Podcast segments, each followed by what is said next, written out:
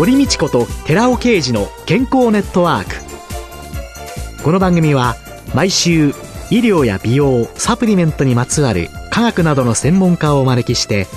私たちの健康のために役に立つお話を伺う健康生活応援番組です。包摂体サプリメントと MGO マヌカハニーで健康な毎日をお届けするコサナの提供でお送りします。こんにちは。堀道子です。今月のゲストはフィジカルトレーナーの横山翔吾さんです。どうぞよろしくお願いいたします。よろしくお願いします。先週伺っていましてテニスの選手っていうのは線が細くてっていうイメージを持ってたっておっしゃったんですけど、はい、やってみるとかなりハード。そうですね。本当にハードですね。あの、コート上を一人で全部カバーをして、すべてを自分でやらなければいけないという、精神的にも肉体的にもハードなスポーツだと思います。うん、例えば、テニスのボールが、飛んできた時にこっちは動くんですか？そうですね。その瞬時に全てのことを判断しなければいけないっていうのが、やはりその相手のそのポジショニングでコートのどこにいて、どういう角度でボールが飛んできて、で、実際にその一瞬のうちにどこに打つとかっていうのを判断をしなければいけないので、いろいろな要素がそこの中には入ってきますね。すねそれに対応するためにもう体が、はい。これは考えてるんだけど考えてないような、はい。形で瞬間に、ボール飛んできてパッて私が目を閉じるくらいの勢いで、何かしなきゃいけないってことですよね、はい、そうですね。実際にその一瞬の間なので、ボールが来て、実際体をこう動かして、こう動かしてっていういろいろ考えてると、それだけでも遅れにつながってしまうので、一瞬で体が動くように、普段の練習とかトレーニングの中からそれは意識をして、自動的に体が動くようにっていうのを意識をしてやってますね。自動的に体が動く。はい、まあ、スイングの動作で言えば、あの、メディシンボールとかというような、ドッジボールみたいなボールで、ボールの重さが1キロとか3キロとかっていうような、少し重いめのボールを使って、スイングのに近いような動きを行っていったり、それをテイクバックって後ろに引いて、しっかりボールをホールとかっていうので、実際、そのコート上で先ほど言われてたのに一瞬の中でボールが来て、ここをこう動かしてとかっていうのを考える暇がないので、コート外のトレーニングとかでそういうところをこう嫌というほど意識をしていって頭の位置が横に傾かないであったり、下半身からしっかりボールに力を伝えていくとかっていうような動きをやっていって、で、それを徐々にコートの動きに近づけていくっていうのはやってますね。いきなりその全てを一緒にやるっていうのは難しいので。ああ。実際の試合には、全てが瞬時になんなきゃいけないけど、はい、し、練習の時に、トレーニングの時には、はいすべてをいっぺんには無理だから、はい、まずはこの辺、まずはこの辺、という形でトレーニングさせてそうですね。段階を踏んで、まずは、えっと、その場でやっておいて、ちょっと動きを入れて、じゃあ実際にそのコートの動きにつなげてとかっていうような形で、ちょっとわかりやすく、えっと、第1段階、第2段階、第3段階というような形でつなげていって、テニスの動きに近いような、横からこう放ったり。手で、そのまんま投げる。はい両手を使ってこう前に。両手を使って、はい、あ、そうか。ラケットってこうやって両手持つこと。そうですね。結構ありますよね。はい、それで両手で投げる、はい。はい。で、ラケットとかだとやはり軽いので、腕だけでも操作ができるんですが、メディシンボールは少し重さがあるので、全身を使わないと遠くにボールを飛ばすこともできないですし、全身をしっかりと効率よく使うというようなトレーニングの目的として用いてます。そうやると、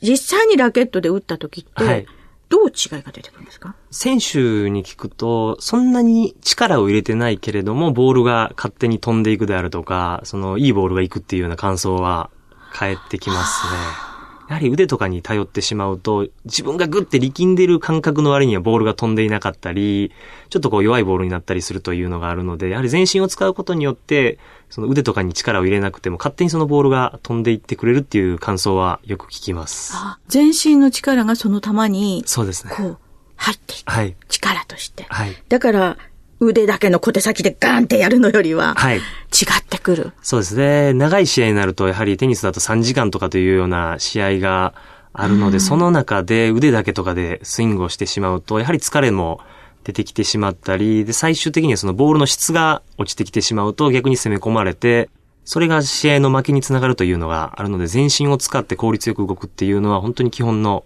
基本に当たると思います。最初僕はあの野球をもともとやってたので、本当にその、ノックって言ってあの、守備練習が、あるんですが、実際にそのテニスの動きを見てると、ずっとその個人ノックって言って一人で守備練習をやってるような動きが多いので、本当にハードだなっていうふうに感じていて、それを本当に3時間とか、本当の長い試合であれば5時間近くやることがあるので、それを考えると、やはり全身を使う重要性っていうのは、すごく大きいですね。そっか、野球って結構の間にチラチラ休めますもんね。休めますね。意外とその練習がきついイメージがあるんですが、試合になるとそんなにもきつくないっていうとあれなんですが、語弊があるんですが、そこまでテニスほどは、その動き回ることは少ないですね。そっくり返ってすごい上の方からバーンって打ったりとか、はい、あれ柔軟性っていうのもやっぱり必要なんだ必要ですね。で、試合の強度が大きくなってくるので、柔軟性がやっぱり欠如してくると怪我につながることがあるので、うん、そのダイナミックな動きができないプラス、怪我をしてしまうと、やはり競技力も上がらないですし、長期その試合とか練習から離れてしまうと、それだけでその体力要素、テクニックであったり、いろいろな要素が低下してしまうので、そうならないようにストレッチングの指導とかっていうのはかなり徹底をしてやっていますね。ああ、ストレッチングなんかもして、はい、それで筋肉つけて、はい、それで筋肉ついたところがどういう効果につながってるか、はい、体感している感覚を聞いたり、はい、そしてなおかつ、そういういろいろなメディスンボール。はい。なんか、大リーグ養成なんとかボールみたいなものが、ね。頭に出てきてしまうんですけど、はい、そういうのでやられて、はい、でも実際にそういうようにトレーニングをするっていうのと同時に、横山さんいろんなところで講習会の講師もお務めになっている。はい、で、こういうそのフィジカルトレーニングは、はい、今日常の中で一番最初のスタートというのが、はい、まあリハビリであったりだとかっていうのが、学校の中での講義であったりっていうことを選手をお伺いしたんですけれども、はい、プロスポーツ選手じゃなくても、はい、こういうその本とかなんかで得得して、はい、取得して何か利用されたらいいんじゃないですか？っていうようなことがあったら少し教えていただきたいんですけど。そうですね。まず健康のためには運動をする習慣をつけるっていうのが一番重要かなと。運動する習慣。はい。はい、思います。で、やはりその運動が長続きしない方っていうのは最初ちょっとやってみて、ちょっとしんどいなっていうのがあって、そこを超えれなくてやめる方が多いなというふうに僕自身は感じてるので、できるだけそれが習慣になってきて毎日当たり前っていうような、当たり前、普通っていう感じですかね。はい、普通に運動ができるようになってくると、その普通の積み重ねで長続きするんじゃないかなっていうふうには思いますね。私ね、毎回ね、ここにこういろいろ皆さんから教えていただくのにね、はい、もう、とも適さない人間じゃないかなって思いながらね、運動する習慣ないんですよ。はい、それで、もうまさに、こう、今日帰るとね、はい、しなきゃって思ってね、はい、2、3日やってね、あ、ダメだこりゃってなっちゃうんですよ。はい、それを普通にするためのコツっていうのあります、コツ。嫌にならない程度にやるっていうところですかね。一気にその、例えば1時間歩くとかっていうと、1日目、2日目とかっていう風に繋がってきてしまうと、ああ、明日も1時間、明後日も1時間とかっていう風に考えてきてしまって、それで嫌になる場合があるんで、10分だったら10分、5分だったら5分も最悪1分でもいいので、1日、その、それはやるっていうのを決めておいて、習慣にしていくようにしていければまだいけるかなという風に思いますね。30秒でもいいと思います。30秒だったらさすがに私だってできますよね。そうですね。そうか、30秒。でもいい。はい。できなかったじゃなくて30秒やれたじゃんっていう。そうです、そうです。はい、そういうふうにつなげていく。はい、もう、やっぱり、決めていてできないと、どうしても自分をダメなやつだなとかっていうふうに思っちゃう場合も選手とかもあるので、うん、まずできるところからスタートしていって、その成功の体験を積み重ねていくというか、今日じゃ30秒だったから明日1分、2分、3分とかっていうふうな感じでステップアップしていければいいかなというふうに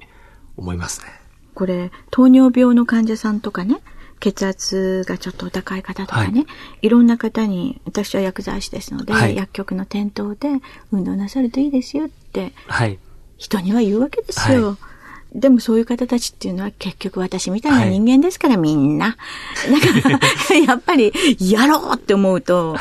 徹底的に最初真面目に、ものすごいのをやって、すぐやめちゃうんですよ。っていう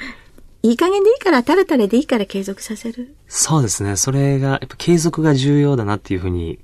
思いますね。はい。本とか、こう伺った内容とかっていうことだけじゃなくって、はい、実際にトレーナーについてやるっていう、今は本当にスポーツジムもいろんなところにできてきた、はい、そういうところに行って教えてもらうのと、はい、本買ってきて読んでやるのと、はい、やっぱり何か違う。やはりそのトレーナーの方に見ていただく場合とかっていうのは、その個人個人によってここが硬いであるとか、ここのバランスが崩れてるとかっていうのをまず見て、そこから指導をしてもらうと思うので、うん、その分効果というのは出やすいと思いますね。でも、本を見てやるっていうのも、もうそれが習慣になってくれば、全然それでも効果はあるとは思いますが、そうですね。できれば、その専門の方に見ていただくと、まあ、効果として出やすいかなっていうふうには思います。この違いっていうのを見てもらうっていうことが必要なんですね。はい。実際に横山さんが人間子というのと対話していくわけですよね。トレーナーってなってくると。で、その選手がトレーナーのおかげで、こう、トレーニングのおかげで良くなったっていうので、心の中でやったって思いながらにんまりしてる。そうですね。はい、そうなるためには、やっぱり選手の気持ちや、はい、いろんなもの、まさにこれコミュニケーション。これはどういうふうにお取りになってるんですか、はい、やっぱりその、選手の、まず性格を知るというところで、普段からそのいろいろ、もう全然関係ない話とかを、私生活の話とかをしていって、で、そこから少しずつこの、いろいろな話で、そこからテニスの話に入っていってて、テニスの中でも普段の練習を見てると、あ、イライラしてるなとか、あ、今調子がいいからこう乗ってきたなとかっていうのを見て取れるので、試合についていった時は、負ける時も勝つ時も両方あるので、勝った時にはこういう言葉をかけようであるとか、負ける時には今声かけない方がいいなとかっていうようなのを考えながら、で、実際にその、こちらから話をするときとかでも、選手が今話をしてほしくないっていう状況で話をしてしまうと、完全にこうシャットダウンされることがあるので、そこでぶつかってしまうと、お互いに多分良くないと思うので、そうならないようにちょっとこう様子を見ながら、あ、このタイミングだと思ったらそこでこうパッと話しかけてっていうのは気をつけてますね。実際にその普通の日常会話の中から、性格、はい、どんな時に気持ちがおおらかでいられる人なのか、はい、どういう時が苦手なのか、はい、そういうのも感じながら、探りながら、はい、そうですね。でも、向こうの選手はそう思ってないんだけど、はい、こうした方がいいのにって思うようなことだって終わりになりますでしょ、は、ありますね。ありますが、まあ、その選手が、それを今言われたくないっていうようなのをこっちが感じたら、あえて言わないようにはしてますね。うん、またその状況を変えて次の日であったり、例えば1時間後であったりとかっていうので、少しその、試合に負けた後とかでこうイライラしてる時とかは、その、時間を置いてやったりとかっていうのをかなり意識をしてますね。ダイレクトにこっちが思ったことをそのまま伝えて、それがプラスに働く場合とそうでない場合があるので、そういったところはこちらがちょっと抑えて、今じゃないっていうのを自分に言い聞かせて、選手を見て言うようにしてますね。多分になんですけどね、はい、医療関係者って、はい、まあ、薬剤師なんかも、薬局店頭でいろいろな患者さんにこの薬加えて飲んでください。こう気をつけてください。はい、舐めなきゃダメですよってね、自分の思いだけを一方的に伝えてるんですよ。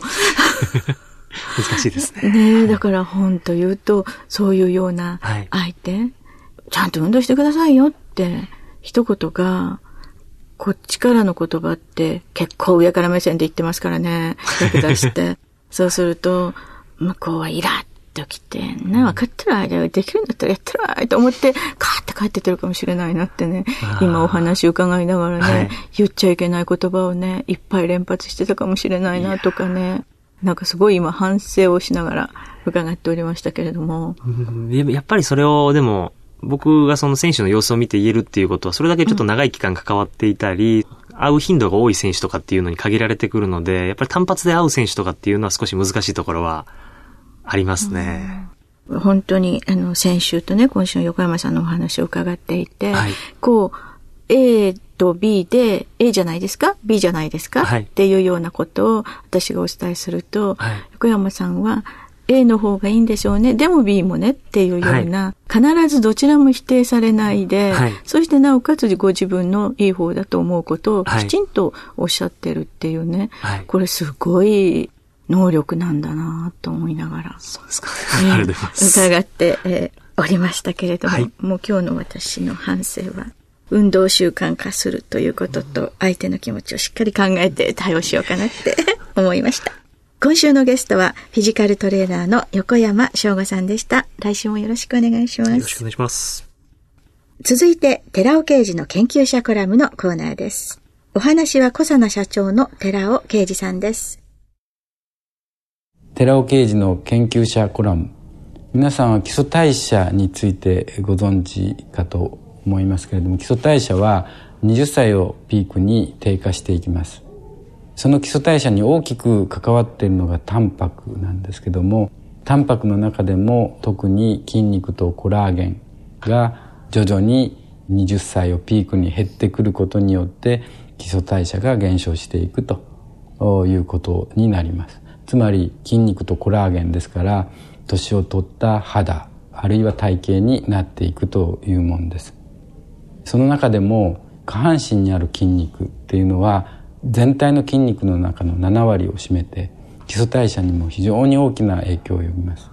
ですから下半身の筋肉をどのようにして維持するかっていうのが非常に重要なわけです。運動カロリー制限。それによって筋肉は維持できるわけですけどもただそれだけではダメなんです。基礎代謝が減少する20歳をピークに低下していくときに同時に減っていくものがあります。これがコエンザミ Q10 とアルファリポ酸なんですけれどもこの両方の成分っていうのは体の中でそもそも作られているものなんですけれどもこのそもそも作られているコエンザミ Q10 とリポ酸いずれもコエンザミ Q10 の方は繊維が細胞を活性化するという効果がありまして筋肉あるいはコラーゲンをいつも作っている役目繊維化細胞を活性化することで作っていくというものでありまして一方でリポ酸はそれを保持する方向に働きます。ですから筋肉を作り部分的に壊れていくとそれを補うようにまた作りそして保持するということができれば原理的には半永久的に下半身の筋肉は維持できるということになるわけです。その結果基礎代謝は維持できるということでありますのでいつまでも若くいられるためには下半身の筋肉を鍛えることが大事だということになります。そのためには運動とカロリー制限そしてコエンザミ Q10 アルファリポ酸を毎日摂取するということが大事だということであります。寺尾啓二の研究者コラム。今週は基礎代謝を維持するための下半身筋肉の維持。運動カロリー制限。コエンザミ Q10 アルファリポ酸についてお話しいたしました。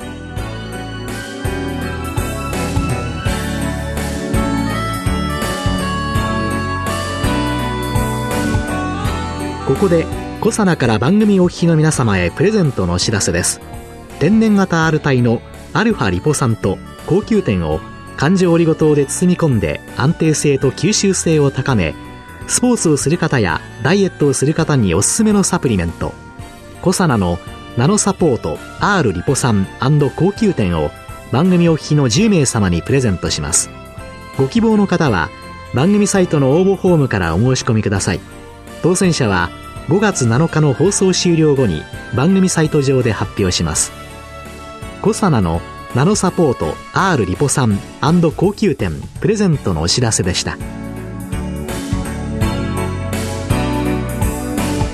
堀道子と寺尾啓二の健康ネットワーク。この番組は包摂体サプリメントと MGO マヌカハニーで健康な毎日をお届けするコサナの提供でお送りしました。